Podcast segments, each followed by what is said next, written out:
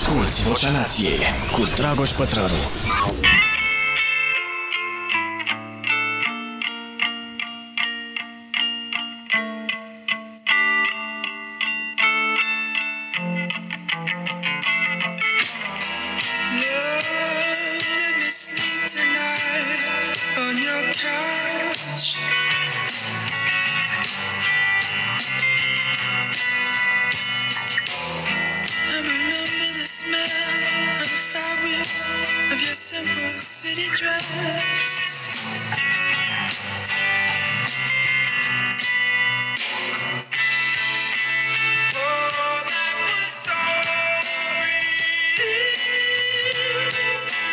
Da, nu știu dacă l-ați recunoscut. Nu, nu e Byron, deși pare. Bun venit, suntem la Vocea Nației, s-ar putea să sune un pic altfel, fac înregistrarea din birou, așa cum am promis, vineri, seară, cine mai e la birou la ora douăzeci și nouă și nouăsprezece minute, vinerea, este Pătraru, care a promis că termină cu toate uh, muncile vineri, uh, oricât de târziu, astfel încât sâmbătă, duminică uh, să fie doar pentru familie și închid tot, telefoane, tot, numai că nu mai rezist, frate, nu mai rezist. O să vorbim și despre asta, așadar Vocea Nației, episodul cu numărul cincizeci, vă mulțumesc foarte mult că uh, sunteți alături de mine și că mă obligați, practic, prin mesajele voastre să uh, continui cu nebunia asta pe care nu știu de ce am început-o acum uh, Uh, nu sunt cincizeci de săptămâni, că am mai avut și uh, cât un pic de pauză, dar uh, cât de cât ne ținem de program, cât de cât.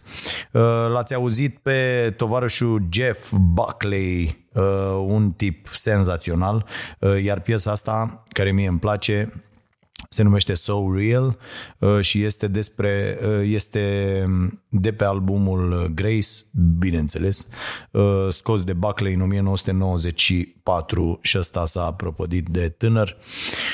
Uh, și îl recomand pentru că e ceva deosebit. Uh, David Bowie spunea că dacă ar fi să ia cu el zece albume, parcă pe o insulă pustie, ăsta ar fi unul dintre ele, albumul Grace al lui Buckley, și vi recomand. Dacă vreți să ascultați un artist român contemporan cu care suntem mândri că suntem contemporani, atunci ascultați-l pe Dan Byron, veți vedea niște influențe foarte frumoase și o să fie o dublă recomandare astăzi.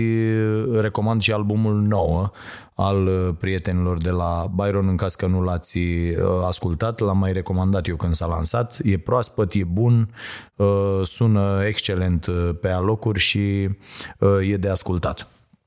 Bun, acestea fiind spuse, să vorbesc un pic și despre recomandare de carte. Am mai vorbit și la Starea Libertății un pic săptămâna asta despre o carte al lui Douglas Rushkoff, se numește Present Shock. Uh, și o carte de citit în această perioadă, în această perioadă plină de fake news uh, și de intoxicări și de... Are el o imagine foarte mișto în carte, foarte, foarte mișto. Uh, închipuiți-vă că încercați să returnați mingile aruncate de o mașină. Știți că există mașinile alea de tenis. Uh, erau, uh, culmea existau și înainte de optzeci și nouă, când făceam eu tenis și noi le ziceam aspiratoare. Uh, și sunt mașinile alea care aruncă uh, mingi în teren advers ca să-ți reglezi loviturile și rar ajungeam și noi să tragem cu una de asta, în rest la perete ca nebunii. Și închipuiți-vă că vin către voi, că aia trage așa la foc automat,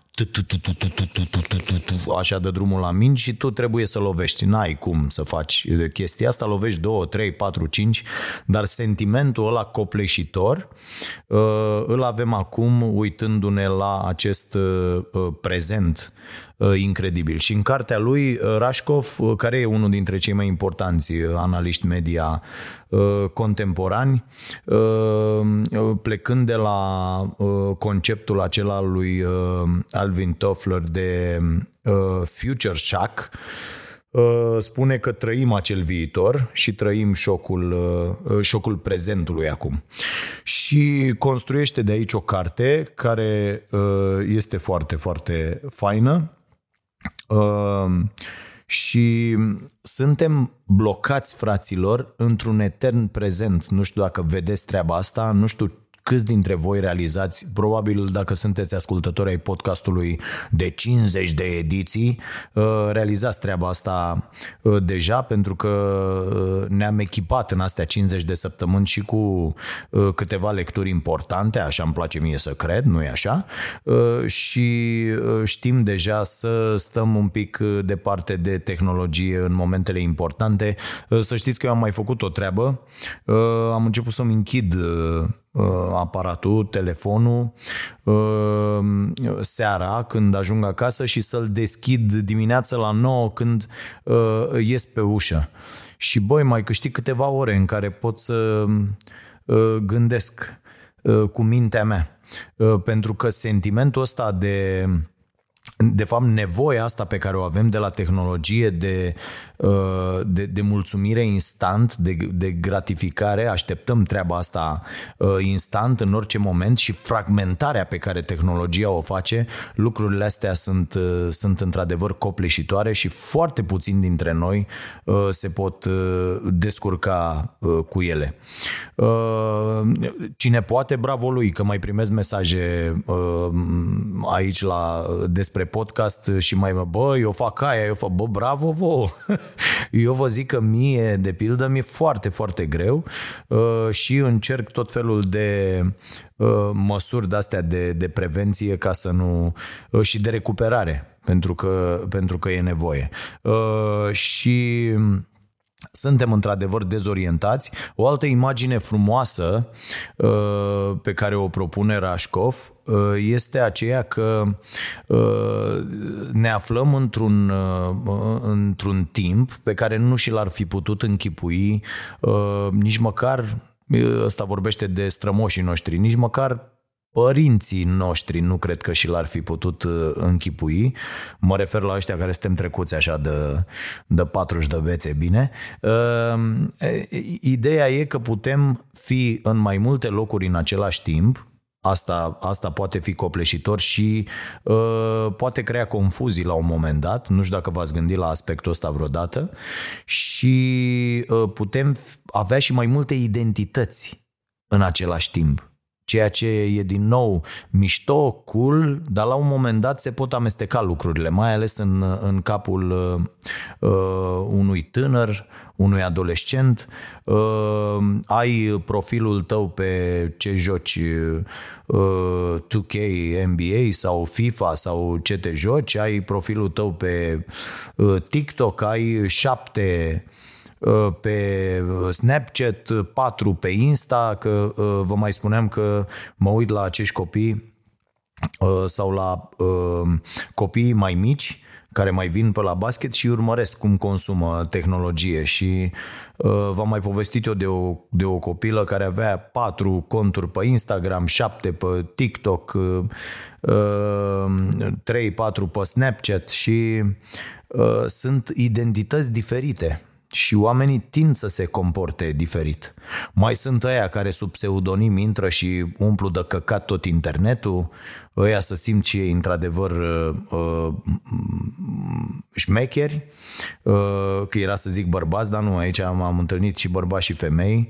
Uh, și mi se pare genial să nu dai, deci n-ai poză de profil, n-ai absolut nimic, n-ai uh, numele dat, e un pseudonim uh, și e clar că tu intri, folosești contul ăla doar să înjuri, nu mă refer la conturile fake, sunt și oameni care își fac conturi doar să intre, să comenteze, să, băi, bă, dacă nu te știu care ești, care ai făcut, degeaba, da, mă rog, nu, nu vreau să intru în subiect, rămânem la, la cartea asta a lui Rushkoff, uh, uh, Present Shock, uh, și uh, iată un citat mișto pe care mi l-am notat, uh, când oamenii uh, încetează să mai privească uh, către viitor, încep să se uite la prezent.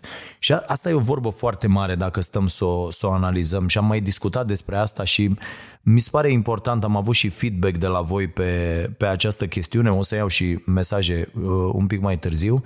Uh, băi, fraților, ne, ne planificăm uh, lucrurile permanent și asta am avut o discuție cu fimea un pic contundentă, că a fost cam răcită săptămâna asta și s-a cam rățoit la mine, dar fără rele intenții. Semănând foarte mult cu mine, o înțeleg când e recalcitrantă. Și i-am zis, bă, vezi că trebuie să te ferești de o chestie, că o tot aud, ia uite, bă, la toamnă plec la facultate, vorbește despre treaba asta de, de o grămadă de timp și trăiește acel viitor, momentul ăla când o să plece, moment, totul e despre, a, îți dai seama că peste șase luni nu o să mai fie asta, a, îți dai seama că peste șase luni nu o să mai fac asta.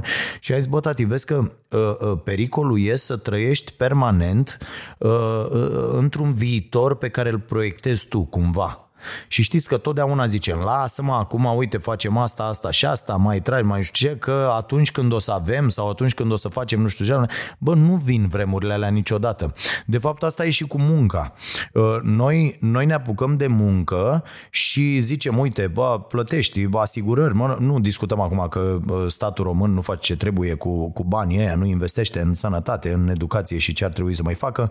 Bine că își cumpără arme, foarte bine, face Iohăniță acolo boașele mari, dar asta facem, ne apucăm de muncă și muncim și mergem și facem un credit și am, am mai discutat despre asta și amânăm tot timpul să trăim, amânăm fericirea până când ajungem la un moment în viața noastră când încep să ne copleșească toate regretele de pe lume.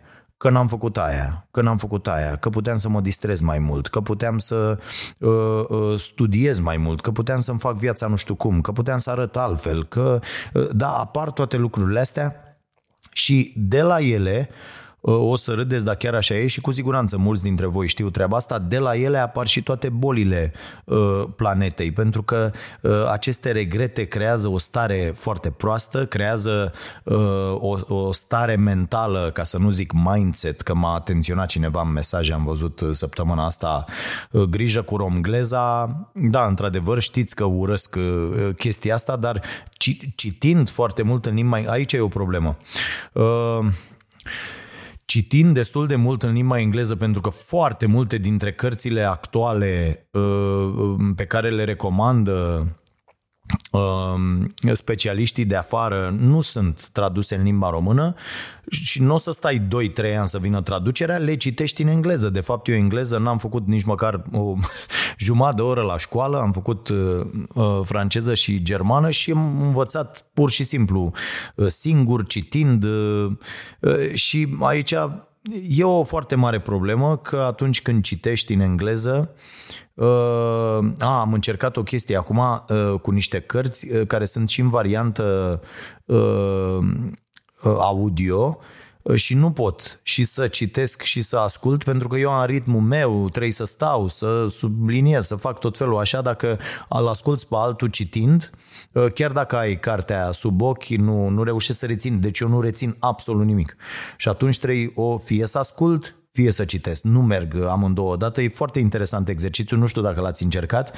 Eu l-am încercat, nu rețin absolut nimic. Deci nu rețin nimic. Dacă mă pui după aia să zic, ia zi-mă ce a zis ăsta, nu, îți zic așa o idee, dar absolut tâmpită. Nu, nu, nu rețin. Altfel, dacă iau eu și încep, subliniez, fac, drag chiar pe, pe Kindle, pe tabletă, lucrurile stau cu totul altfel.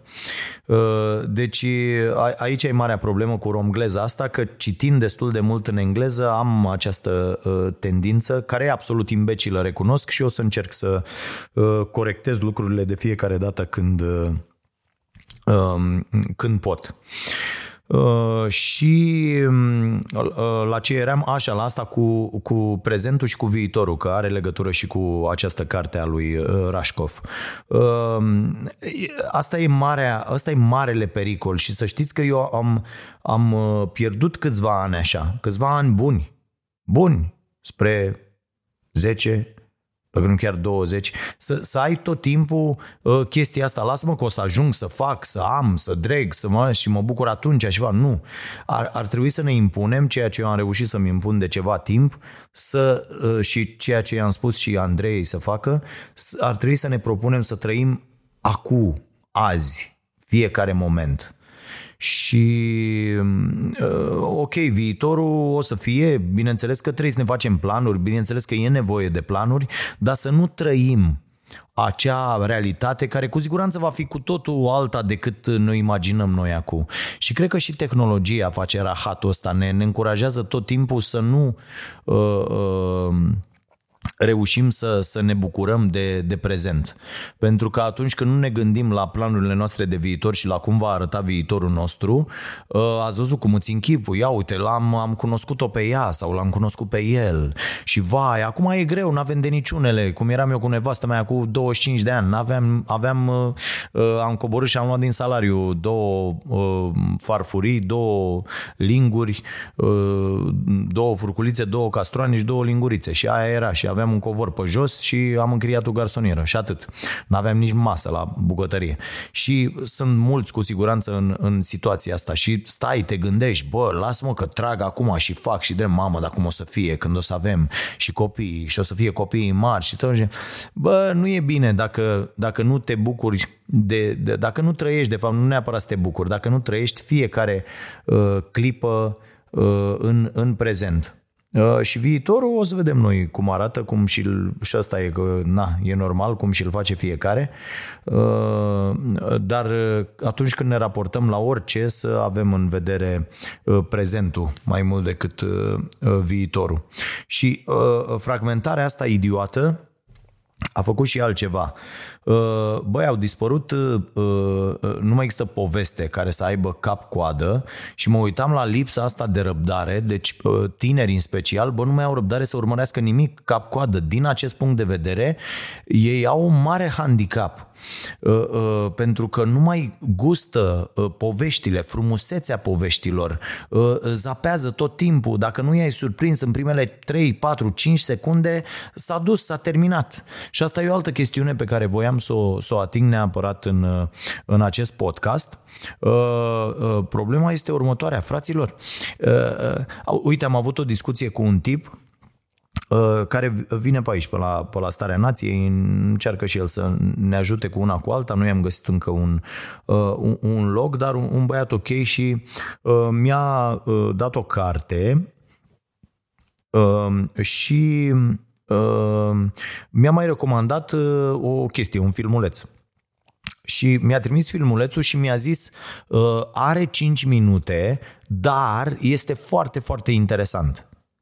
Vedeți abordarea, sesizați nuanța incredibilă, deci are cinci minute, dar, deci adversativ, da, aici, dar, dar este foarte interesant, adică, ok, are cinci minute, iartă-mă că ți-am dat ceva de cinci minute și nu ți-am dat ceva de douăzeci de secunde și o să pierzi cinci minute din viața ta uh, uh, cu chestia asta, dar e foarte, foarte interesant.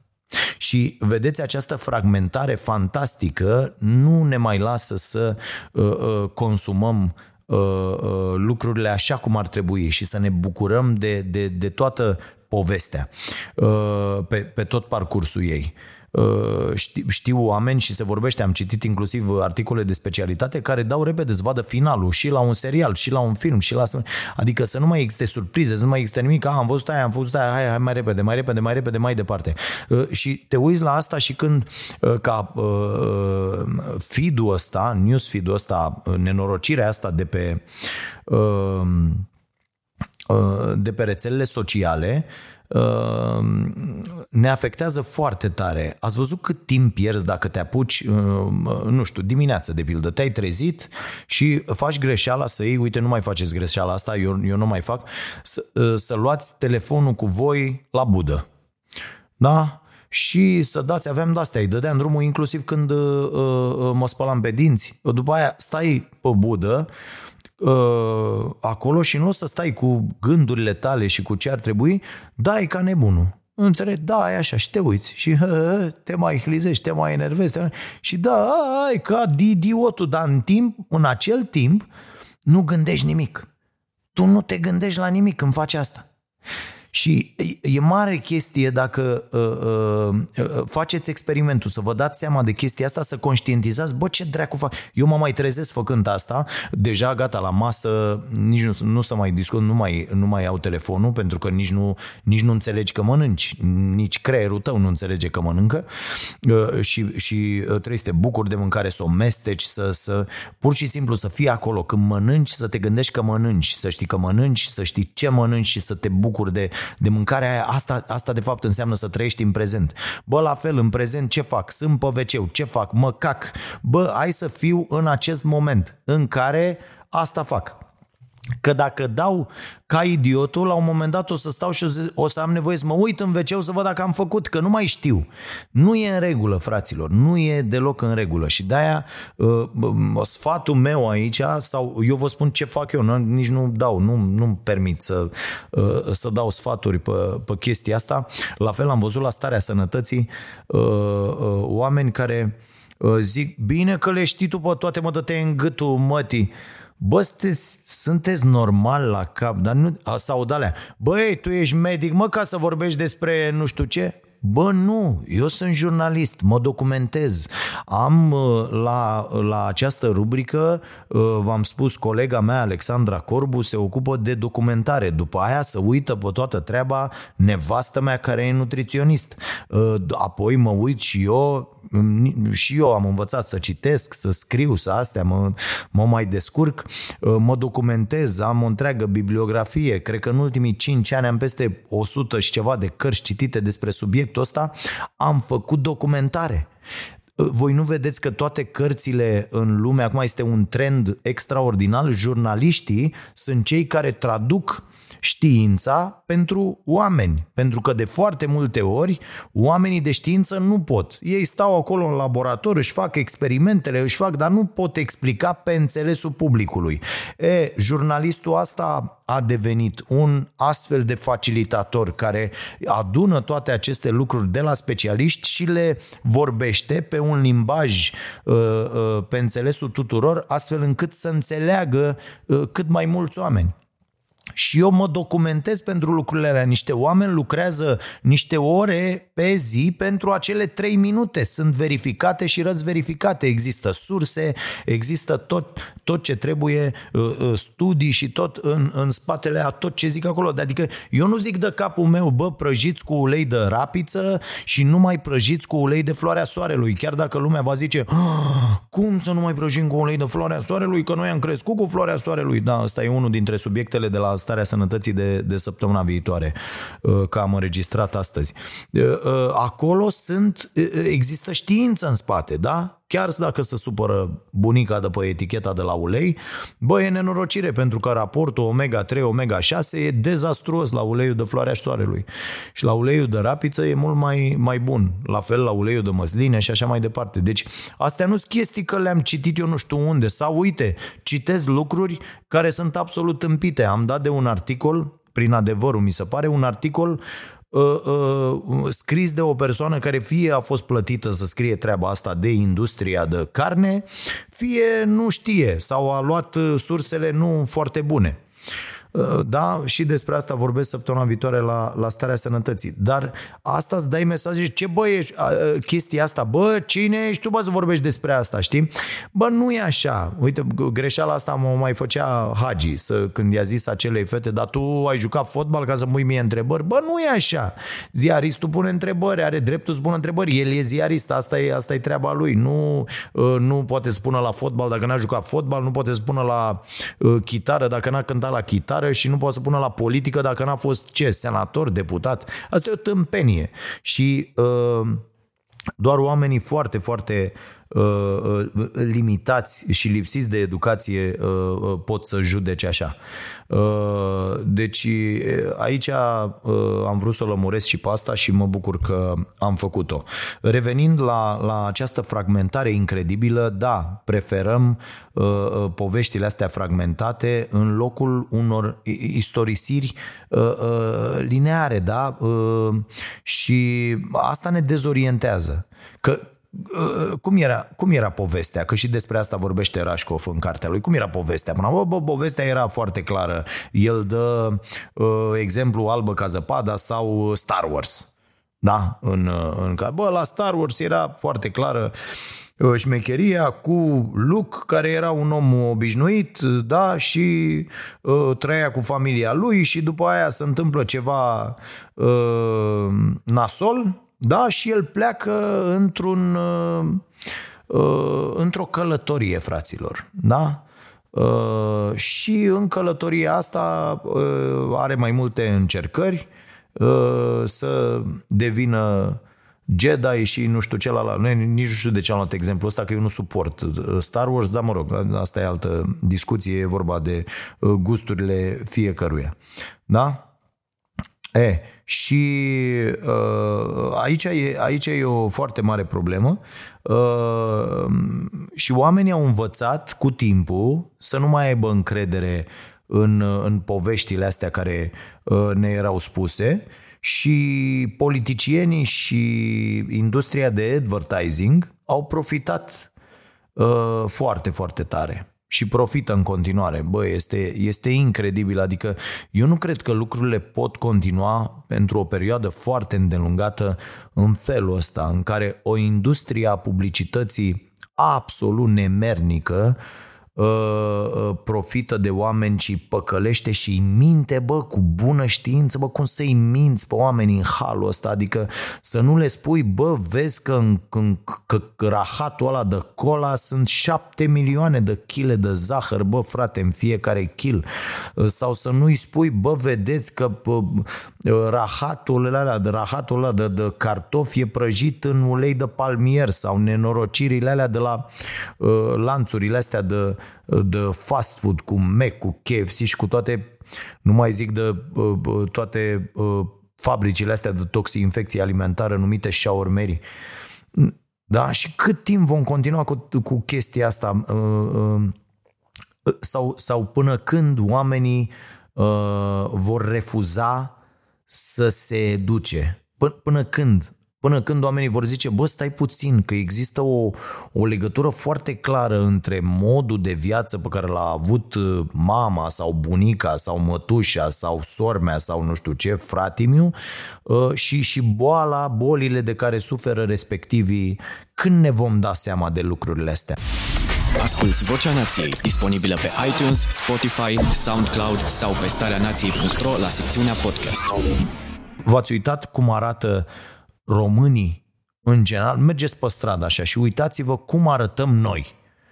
Mă, noi românii. Și vă, vedați, vă veți da seama imediat că avem o foarte mare problemă cu modul de alimentație. Ați observat că toți românii trecuți de cincizeci, dar chiar și până acolo, dar toți românii, aproape toți românii sau cei mai mulți dintre românii trecuți de cincizeci, nu mai zic șaizeci încolo, sunt pătrați. Uitați-vă și la, și la femei și la bărbați. Rar mai vezi om care să fie slab, ok. Ce am constatat e că, mai ales în aglomerările urbane,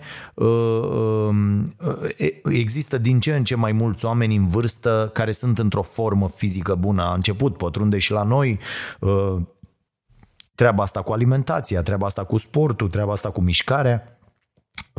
Dar în rest, uite, mergeți, uitați-vă în camera de gardă la un spital sau uitați-vă la policlinici, la un cabinet de medic de familie și o să vedeți numai oameni care sunt, băi, parcă sunt făcuți de aceeași mamă, pur și simplu pătrați, mai bine îi sar decât îi ocolești și au toate bolile pământului, au diabet, au hipertensiune, au, au tot ce se poate, tot ce poate avea un om nasol au. De ce? De la modul în care ne alimentăm. N-are nicio treabă genetică, n-are nicio, nu există absolut nicio legătură. Absolut nicio legătură. Era o glumă pe care mi-o zicea taică, nu știu dacă am mai spus-o la podcast, dar am mai povestit-o. Când aveam o prietenă, tânăr fiind și așa, bă, ai văzut-o pe măsa? Și eu ziceam, nu mă, las-mă în pace. De ce? Bă, vezi că dacă plănuiești ceva cu tipa asta sau așa, treinea, băra să vezi cum arată măsa, pentru că așa cum arată măsa acum, o să arate asta peste treizeci de ani. Deci vezi exact care-i treaba și dacă nu e bine ce vezi acolo, fugi. Da, sfaturi tâmpite de ale lui taică-miu, Dumnezeu să-l ierte. A, a avut și sfaturi bune. Bun, și aș mai avea să vă zic despre cartea asta, că e, e groasă aici, asta era concluzia și asta e concluzia cărții. Bă, e groasă cu tehnologia, e foarte, foarte nasol și soluția este educația, fraților. Iată ce se întâmplă. Uite, vă dau un singur exemplu, ce înseamnă două mesaje care se bat cap în cap și oamenii în urma lor nu știu ce să facă și intră în panică. Ce se întâmplă acum cu acest coronavirus este cel mai bun exemplu. Și o să, și o să vă spun, am vorbit și ieri la emisiunea Starea Nației despre mesajul secretarului de stat Nelu Tătaru, cum că mască porți doar dacă ești bolnav. Dacă nu ești bolnav, n-are niciun sens masca. E, uitați-vă pe recomandările făcute de Guvernul României, Ministerul Sănătății și așa, astăzi. Între acele recomandări veți găsi, în afară de astea de bun simț, spălați-vă pe mâini, că aici e altă, și e o discuție pe care aș vrea să o fac imediat, altă tâmpenie, descoperim acum că trebuie să ne punem, să ne spălăm pe mâini și să nu ducem mâna la, la față, să nu stăm să ne uh, roadem unghiile. Uh, Între aceste recomandări este și purtați mască în locuri aglomerate în care suspectați că sunt bolnavi. Păi mă, cretinii planetei, dacă voi ați ieșit și a spus ieri alaltă ieri la televizoare că toată lumea care poartă mască și nu-i bolnavă e tâmpită, că noi ne uităm și noi afară și vedem că nu mai există din, dintr-un miliard de chinezi, dacă sunt doi trei care n-au mască și bă, îi împușcă ăia dacă n-au mască pe acolo. În Italia la fel, e plin toată lumea cu mască pe stradă și peste, în ce am văzut imagini la televizor. La noi poartă, am, am văzut oameni cu mască pentru că, domne, trebuie să purtăm mască. Iese secretarul de stat de la Ministerul Sănătății și spune, bă, sunteți niște proști toți, că nu înțeleg de ce v-ați cumpărat măști și de ce a crescut prețul la măști, pentru că dacă sunteți sănătoși nu trebuie să purtați. A fost o nebunie ieri în toată presa, bă, nu purtați mască, că dacă nu sunteți bolnavi, că mai rău vă face. Deci nu doar că nu vă ajută, dar vă face rău. Și astăzi, în recomandările ăstora, vorbeam azi cu colegul Cristi Coman fix pe tema asta, bă, în recomandările ăstora, domne, purtați mască dacă sunteți în locuri aglomerate în care suspectați că ar putea să fie bolnavi. Și atunci, după aia, tot ei apar la televizor, domne, nu înțelegem de ce lumea se panichează. Păi se panichează că sunteți voi proști, mă. De-aia se panichează oamenii. Că sunteți atât de tâmpiți încât puteți să dați astfel de mesaje. Băi, fraților, iar aia cu biserica, până să ajung la biserică, deci asta, asta voiam să vă zic, e nevoie de educație. Problema e ce te faci când din aceeași sursă oficială, da, guverna, deci autoritatea supremă a statului în materie de sănătate publică, da, deci aceeași, când o autoritate vine și dă două mesaje care se bat cap în cap. Adică în acest punct trebuie făcute clar niște precizări. Și în mod normal, în orice societate normală, ar fi trebuit să, să, fie, să fie o grămadă de sesizări din partea publicului și să iasă boia aia de acolo să spună, l-am dat pe Costel afară că a făcut această tâmpenie de recomandare, nu știu, ceva de genul ăsta. Dar asta se întâmplă într-un stat care funcționează în interesul public, nu în interesul propriu. Da, băi, asta cu biserica ați văzut-o? Mă, fraților, mă. Mă, oameni buni, mă. Bă, mi se pare genial. Genial. Deci Biserica Ortodoxă Română, după atâta timp, după atâta când toată lumea a zis, bă, nu mai puneți, mă, pe oameni să pupe icoane, mă, nu mai fi stâmpiți la cap, își dau toate babele, toate bolile de la una la alta. Deci nu, nu se poate așa ceva. Terminați cu asta, cu pupatul icoane. Bă, eu n-am, cred că la alea, când m-am, că na, te filmau aia și așa, cred că de rușine, când la nunta mea, asta religioasă, am, am, chiar am făcut chestia asta, că era, bă, nu, nu pot să nu, așa, de vreo două ori mi-a dat ăla peste buze cu, cu cartea aia. Bă, dar altfel te prefaci acolo că ne, bă, nu, bă, pupă aia, dacă nu e o mozoleală pe acolo, dă o nenorocire. Și acum e să știa să spună, domne, stai puțin, că în perioada asta ar fi bine să nu. Păi stai, mă, nu eram protejați dacă pupăm icoane, că nu face nimic? Deci, vedeți, aici e, aici e marea fățărnicie a acestei organizații mafiote numită biserică, peste tot în lume.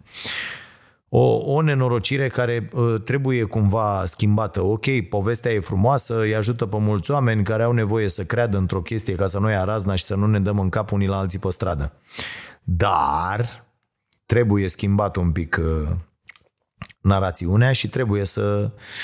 Uh, așa, un pic mai ușor, cu, și cu banii pentru biserici, și cu... Mai, mai încetișor, așa, mai facem când... Uh, da, nu că n-ar fi utile, sunt foarte, foarte utile, repet, credința e o chestie foarte, foarte importantă la care cu toții ne, ne întoarcem atunci când suntem în momente grele, uh, dar hai să punem așa niște câteva reguli care să, să fie ok. Da? Cu toții trecem prin momente dificile și avem nevoie să credem în ceva, să ne spunem că există ceva mai presus de noi, că apoi uh, ne închipuim că picăm de pe pământ. Uite, asta mi-a zis fimea o chestie interesantă și auzi, mă, tati, vorbeam cu o colegă, uh, zice, tu îți dai seama, deci dacă uh, n-ar fi gravitația asta, noi am pica... Pur și simplu că nu există sus-jos în universul ăsta și da, a, băi, o carte foarte interesantă, m-am apucat uh, să o citesc uh, și vă recomand și vouă. Uh, imediat vă zic să dau aici că am cumpărat-o pe uh, Kindle. Uh, se numește Cosmos Sapiens. Da? Uh, Cosmos Sapiens, John Hands. Uh, și e foarte... foarte interesantă din ce am citit până acum și o să vă spun, probabil o să vă povestesc despre ea săptămâna viitoare. Mulțumesc oricum pentru recomandările pe care mi le-ați tot făcut de lectură și de muzică și hai să iau câteva mesaje. Stați să văd dacă mai avem aici ceva notat, asta cu biserica am vorbit. Ah, băi, uite, hai să uh, vă povestesc despre banii care produc bani, că uh, subiectul ăsta uh, tot e cerut. Și eu nu sunt nici uh, business angel, nici antreprenorul sufletului, bă, dar muncesc de douăzeci și cinci de ani și am privit banii cu totul altfel uh, decât îi privesc acum și am văzut și uh, ce faci dacă nu vrei să faci bani, ce faci dacă vrei să faci bani uh, și cum, cum, cum să tratezi uh, în general banii.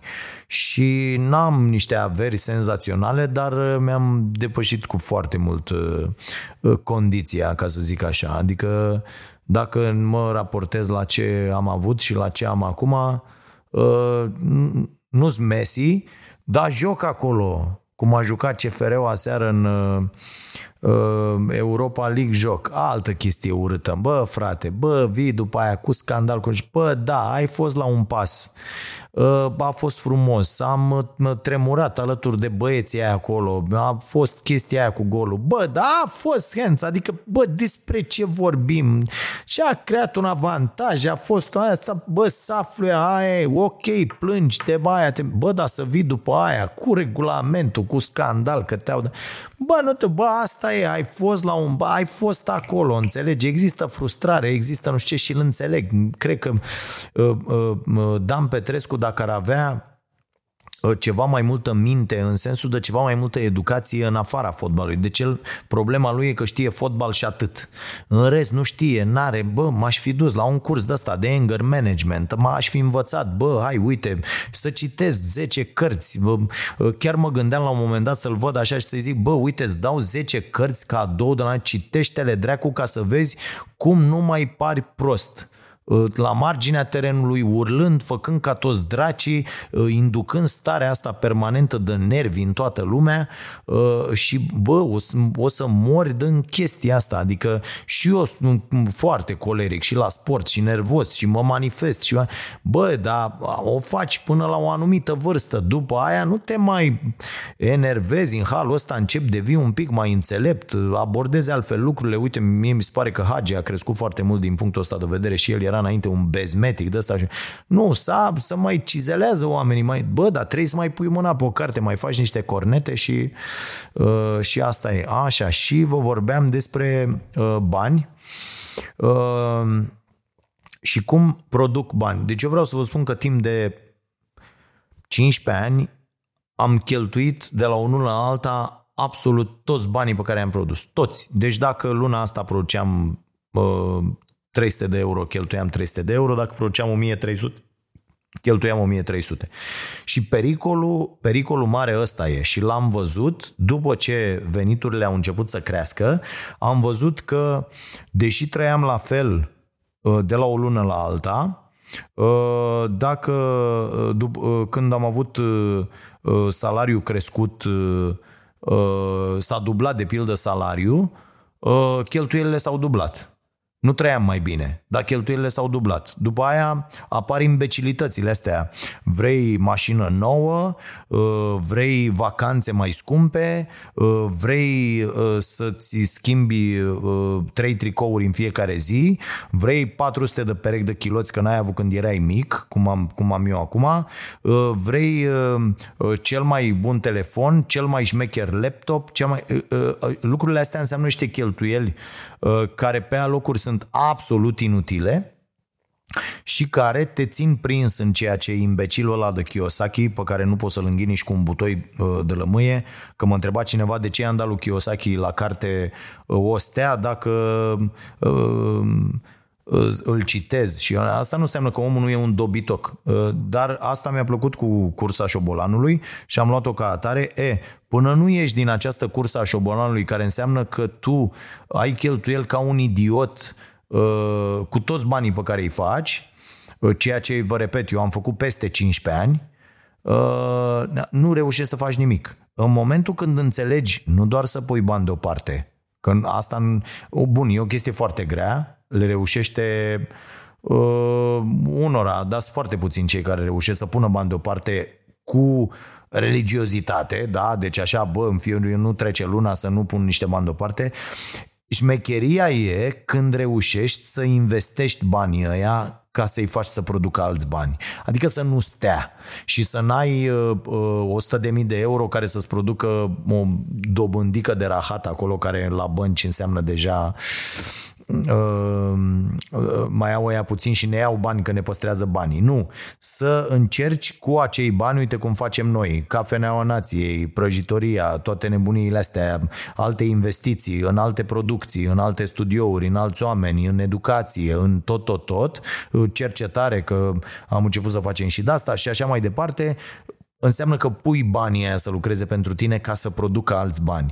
În momentul când îți faci trei, patru, cinci, șase, șapte, zece centre de-astea de profit, de ce credeți că ăștia deschid șapte milioane de mega-imajuri, de pildă? V-ați gândit vreodată?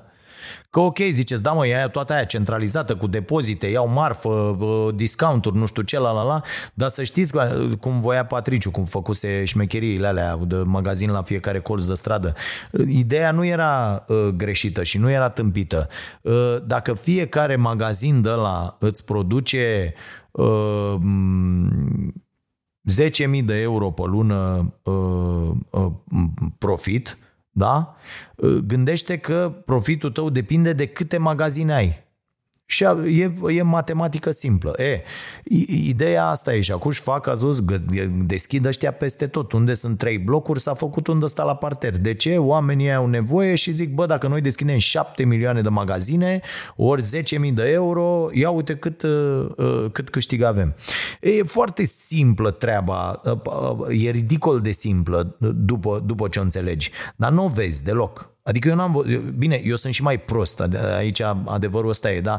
Eu n-am văzut-o cincisprezece ani, n-am văzut-o pe asta, am văzut-o, bă, avem bani, da, hai să cheltuim. Am și crescut într-o familie care nu putea să aibă, să rămână cu un leu de la un salariu la, alta, la altul, în general, după trei săptămâni, după două săptămâni, nu mai era una de un leu în casă și să mai chiță ea, mă rog, nu două săptămâni, după cinci zile, că atunci să luau salariile avans și lichidare, și uh, luai banii de două ori pe lună uh, și să lua, țin minte, ai mei luau pe uh, cinci și pe douăzeci și șase, mi se pare. Păi pe douăzeci și șase era lichidarea, era nebunie și era avans și lichidare. E, dacă luau pe cinci, pe unsprezece nu mai aveam una de un leu până când venea lichidarea, înțelegi? Și trebuia să te descurci. Cum te descurcai? Fiecare cum putea. Noi, na, tai când creștea porumbei pe balcon, să ducea, mai cânta, mai făcea una alta, mai caftea pe cineva, că na.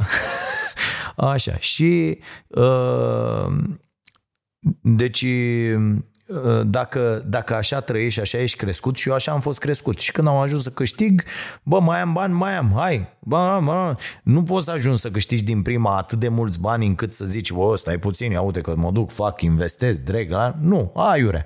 Și împrumutându-te de la o lună la alta, evident că n-ai cum să te gândești, mamă, cum o să fac eu bani, ce business, ce aiurea, un căcat, nu există. Dar greșeala mare e că și după ce începi să câștigi mai mult, mai mult, mai mult, stai după aia, te întrebi, bă, bă, bă, bă, stai puțin. Deci mie când îmi intrau cinci sute de euro în casă, trăiam, era aici, da, trăiai, o, o, e adevărat, nu atât de bine, dar trăiai. Bă, da, să, să faci la fel când îți intră două mii, bă, e o mare problemă. Adică și, și tot să n-ai bani de la unul la alta, că aici, aici e marea, marea nenorocire. Bă, tot n-ai bani de la unul la alta, ceea ce bă, nu e în regulă. Și atunci ideea e uh, să vină momentul ăsta uh, uh, în care înțelegi că trebuie să pui banii ăia să producă alți bani. Îi pui împreună cu alții, îi pui oricum, nu-i juca la loto, nu-i pune la pariuri, nu-i încearcă să te gândești cum reușești să faci astfel încât bănuții ăia, la început mai puțin, după aia ceva mai mulți, să, să înceapă să se mulțească. Și fă asta să n-aibă mare legătură cu ceea ce faci tu, da? Nu-ți pune toate ouăle într-un singur coș, e un sfat foarte, foarte bun, astfel încât atunci când ceva nu merge, te poți baza pe resurse din altă parte, diversifică, totdeauna diversifică, e ceea ce facem și noi acum cu, cu Starea Nației, Nației facem mai multe produse pe care le lansăm rând pe rând. Uite, săptămâna viitoare, deja s-a înregistrat astăzi și săptămâna viitoare pot să vă anunț că vom da drumul la un produs nou, se numește Starea Muncii.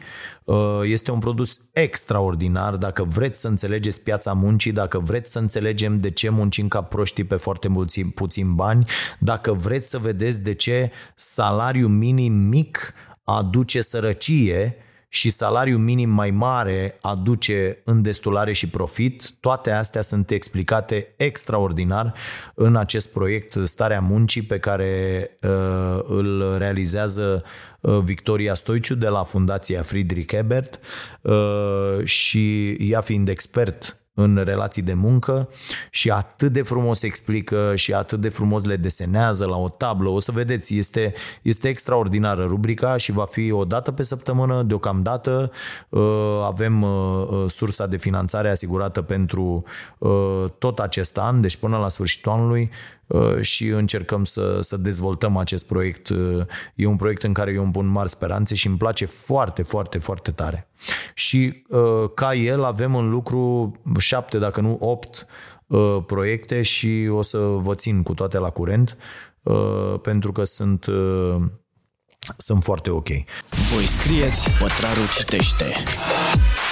Hai să luăm și câteva mesaje. Băi, vă mulțumesc pentru asta cu emisiunea de weekend. Da! Uite, ăsta este noul nostru proiect care, va, care s-a născut deja și va fi aruncat la apă, ca să zic așa, foarte curând. Starea Nației Special e un proiect cu o emisiune pe săptămână care va întoarce pe toate părțile un singur subiect. Deci pe o temă actuală, de pildă prima temă pe care o pregătim este migrația, mai ales în uh, condițiile actuale cu tot ceea ce se întâmplă, credem că e o temă foarte, foarte importantă și va fi o emisiune uh, produsă de noul nostru coleg Cristi Coman. Uh, o să anunțăm și, și treaba asta și sper, sper să vă placă uh, pentru că mie mi se pare foarte interesantă ideea și cred că o să ne iasă foarte, foarte bine și am primit foarte multe mesaje de la voi că merge foarte bine, e o emisiune bună pentru weekend și apucăm în patruzeci și cinci de minute chiar să tratăm la modul exhaustiv un subiect important și să răspundem la niște întrebări uh, uh, importante. Uh, iată, Cosmin ne zice, emisiune de weekend ar merge, dar să faci ceva mai laid back. Băi, nu o să facem ceva, uite, n-aș mai vrea content cu tine, stând în picioare, citim prompterul pe ecran, cu ecran verde în spate. Nu e cu ecran verde, dar mă rog, așa.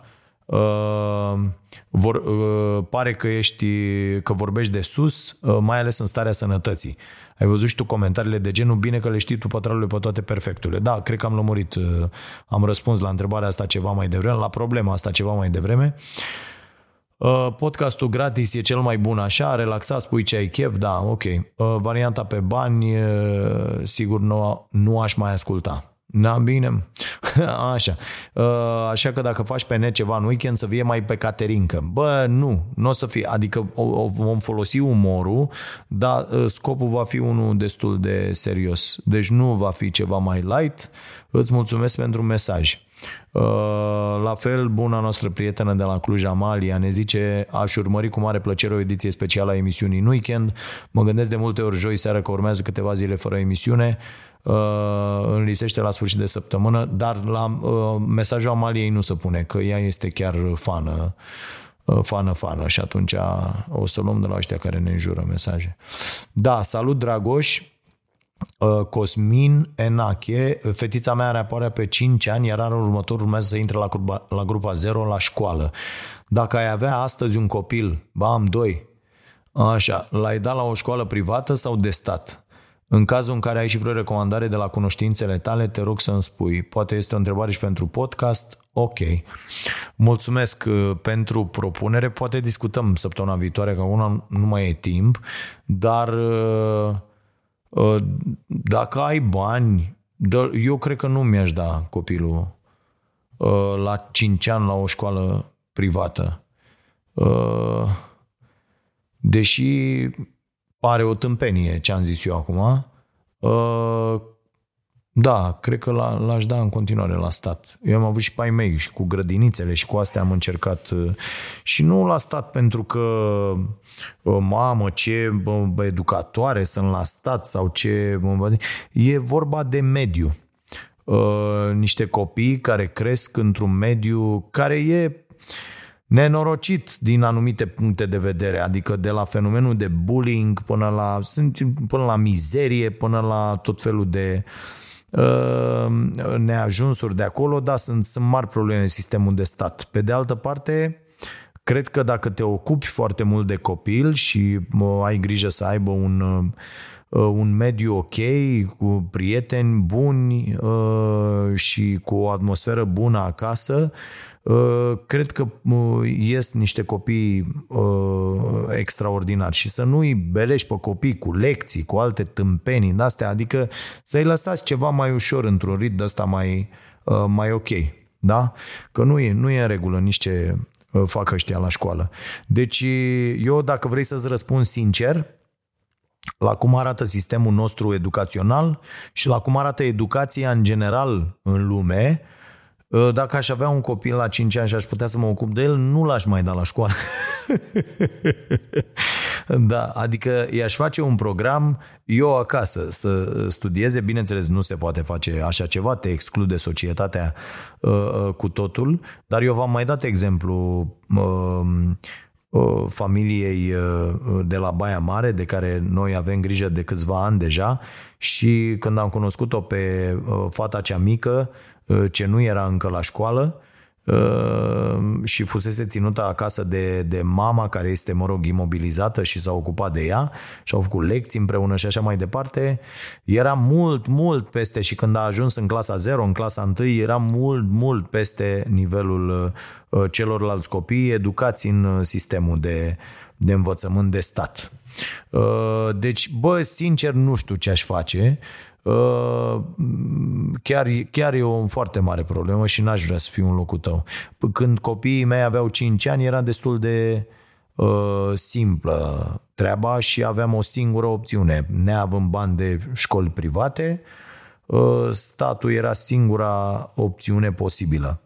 Ideea e să te implici ca părinte, adică de fiecare dată când copilul ți sesizează un abuz de la școală, să te duci la școală, să stai de vorbă cu uh, profesorii, cu educatorii, cu toți oamenii cu care intră în contact, să le spui foarte clar uh, ce vrei și ce nu vrei pentru copilul tău, ce au ei dreptul să facă și ce nu, ce au dreptul să-i spună și ce nu. Trebuie să fii foarte, foarte clar la, la acest capitol, că dacă ești un idiot de ăla cu doamna La, la clasa a doua B s-au dat patruzeci și cinci de probleme pe weekend, dumneavoastră ați dat doar douăsprezece, de ce nu ne dați și nouă? Copiii noștri rămân în urmă. Bă, idioților, nu așa se dezvoltă copiii. Cu câte probleme la matematică rezolvă. Ok, mai departe.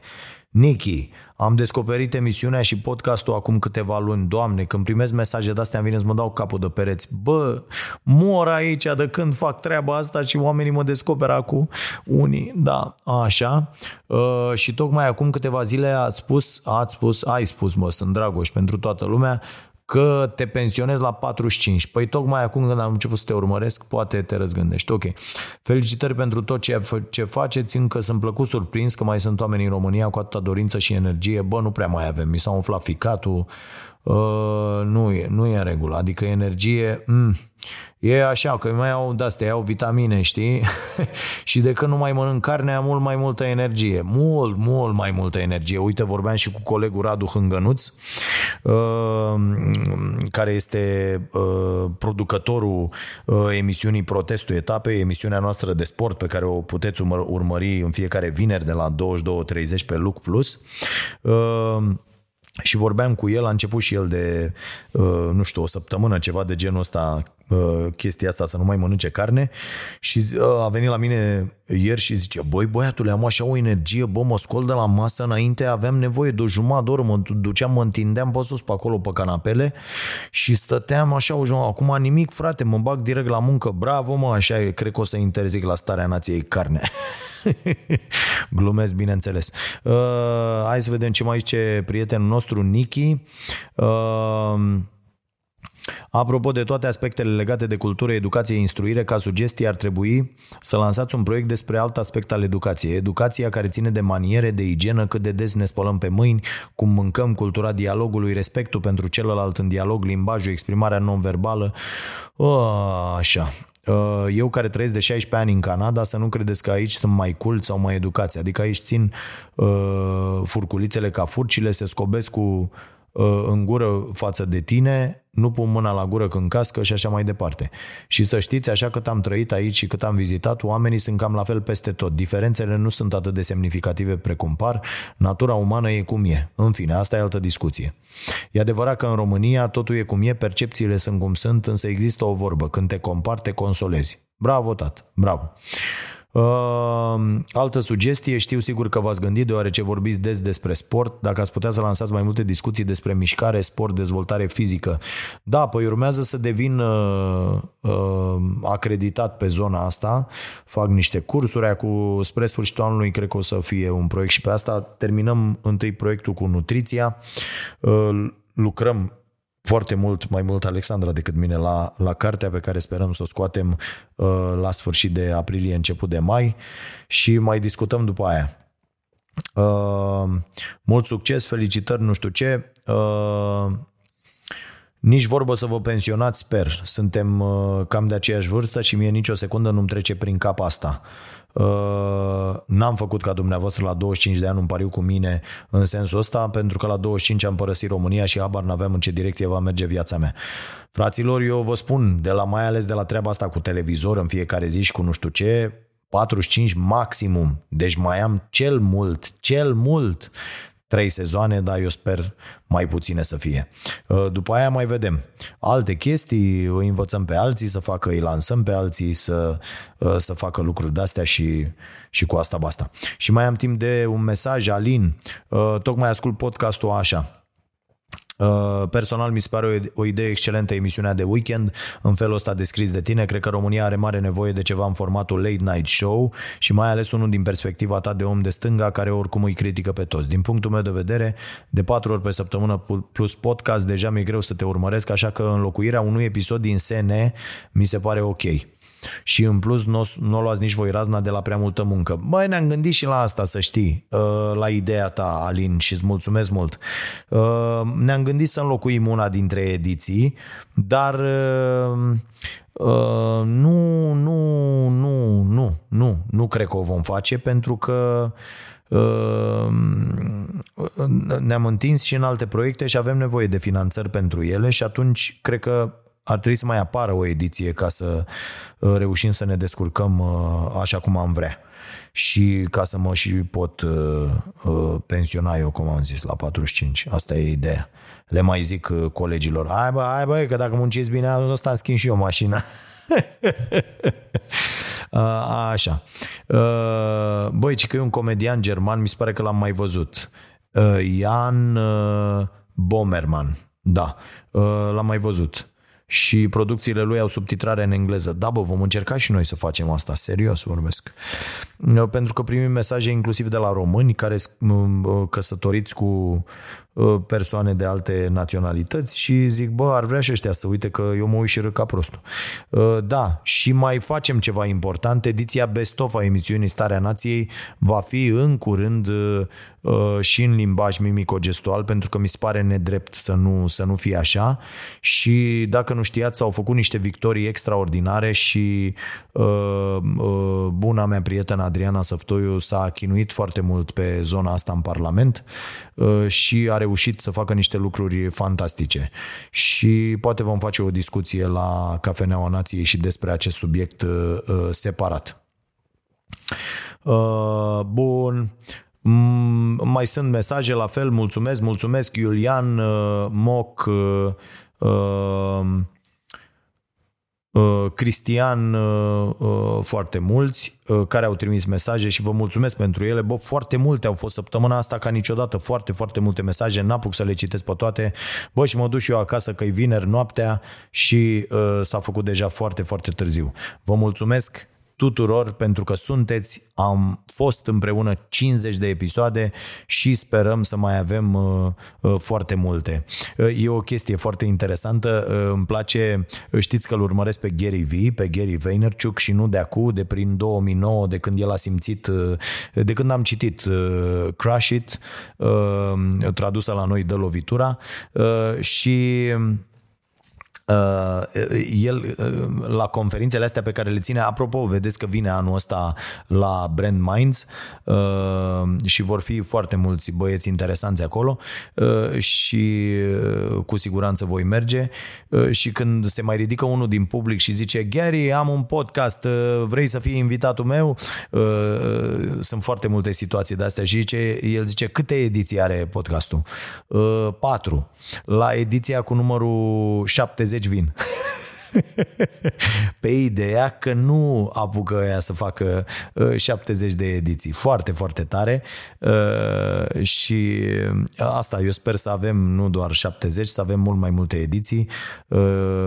E o chestie care ne, ne ține împreună, ne ține legați și mă obligă și pe mine să fac foarte multe lucruri. Cum ar fi, de pildă, să nu treacă săptămâna fără să am o carte citită despre care vorbesc aici, să ascult în continuare muzică foarte bună pe care să o recomand și să mult mai mult, mult mai important pentru mine să primesc de la voi acest feedback, ce vi se pare, cum vi se pare, ce nu e în regulă și vă rog frumos să-mi scrieți la dragoș arond pătraru punct ro, citesc toate mesajele, la unele dintre ele răspund aici la podcast, dar să știți că le citesc, să știți că le citesc și țin cont de ele. Vă mulțumesc foarte mult, să aveți o săptămână excelentă, pentru că în weekend e publicat podcastul și nu uitați că ne vedem de luni până joi de la ora zece fix la Prima T V și uh, vă puteți abona la emisiunea noastră, să o primiți înainte ca ea să fie difuzată la T V. Dacă intrați pe YouTube și accesați, uh, știți deja, uh, canalul Starea Nației oficial și vă activați acolo abonamentul pentru nouă virgulă nouăzeci și nouă lei. Uite, și asta e o chestie. Spuneți-mi dacă de mâine s-ar, s-ar termina emisiunea la televizor, da? Noi acum scoatem de, cu toată activitatea de pe internet a zecea parte din cât încasăm de la T V, a zecea parte, atenție, deci practic ar fi imposibil de susținut această emisiune la cum se prezintă acum lucrurile doar din activitatea de pe internet. Vi se pare mult nouă virgulă nouăzeci și nouă de lei pe YouTube pentru șaisprezece ediții lunare de Starea Nației? Să-mi ziceți dacă, dacă, dacă vi se pare mult. E, nu știu, nici nu cred că mai există reviste care costă sub nouă virgulă nouăzeci și nouă lei. Și spun asta pentru că ok, e la televizor emisiunea, e a doua zi, dar s-ar putea să începem să nu mai punem a doua zi integral, doar să dăm niște lucruri acolo ca să facem totuși o diferență între cei care plătesc abonament și cei care nu plătesc. Și apoi e și o chestie de, dacă noi simțim, noi jurnaliști în general simțim, bă, nu e, nu, nu e dorit produsul, nu e comunitatea alături de noi, nu e, bă, mă duc și vând banane în piață, mă duc și fac altceva, adică nu o să trag de un produs. Că vedeți, așa se, se strică și piața asta de, de presă. Când publicul vrea totul gratuit și are doar pretenții, dar nu sprijină, nu mă refer aici la Starea Nației, Doamne ferește, noi de bine de rău ne, ne producem banii din, din audiența de la televizor și lucrurile sunt în ordine deocamdată, dar vor vorbesc de proiectele independente care se fac și se lansează cu mult entuziasm și oamenii muncesc și lucrează și se dau capul de pereți și de multe ori mănâncă un, cro- un covric și o nenorocire de aia de, de, de parizări toată ziua ca să poată să vă ofere uh, uh, niște articole extraordinare și ei nu primesc absolut nimic în schimb și cu timpul fie vine un nenorocit și îi cumpără cu totul și le spune apoi ce să, ce să scrie pentru că le plătește un salariu de la ei din buzunar, fie oamenii renunță, oamenii, oamenii buni se apucă de, de altceva, care nu vor să intre orice prost peste ei să le dea un ordin. Deci gândiți-vă un pic la treaba asta și alegeți-vă măcar un ziar local, măcar ceva, o, o, unde să sprijiniți, unde să cotizați, unde să dați niște bani și să știți că acei oameni uh, produc presă de calitate. Bine, asta a fost, vă mulțumesc, să fiți iubiți, nu uitați să fiți buni, dragii mei.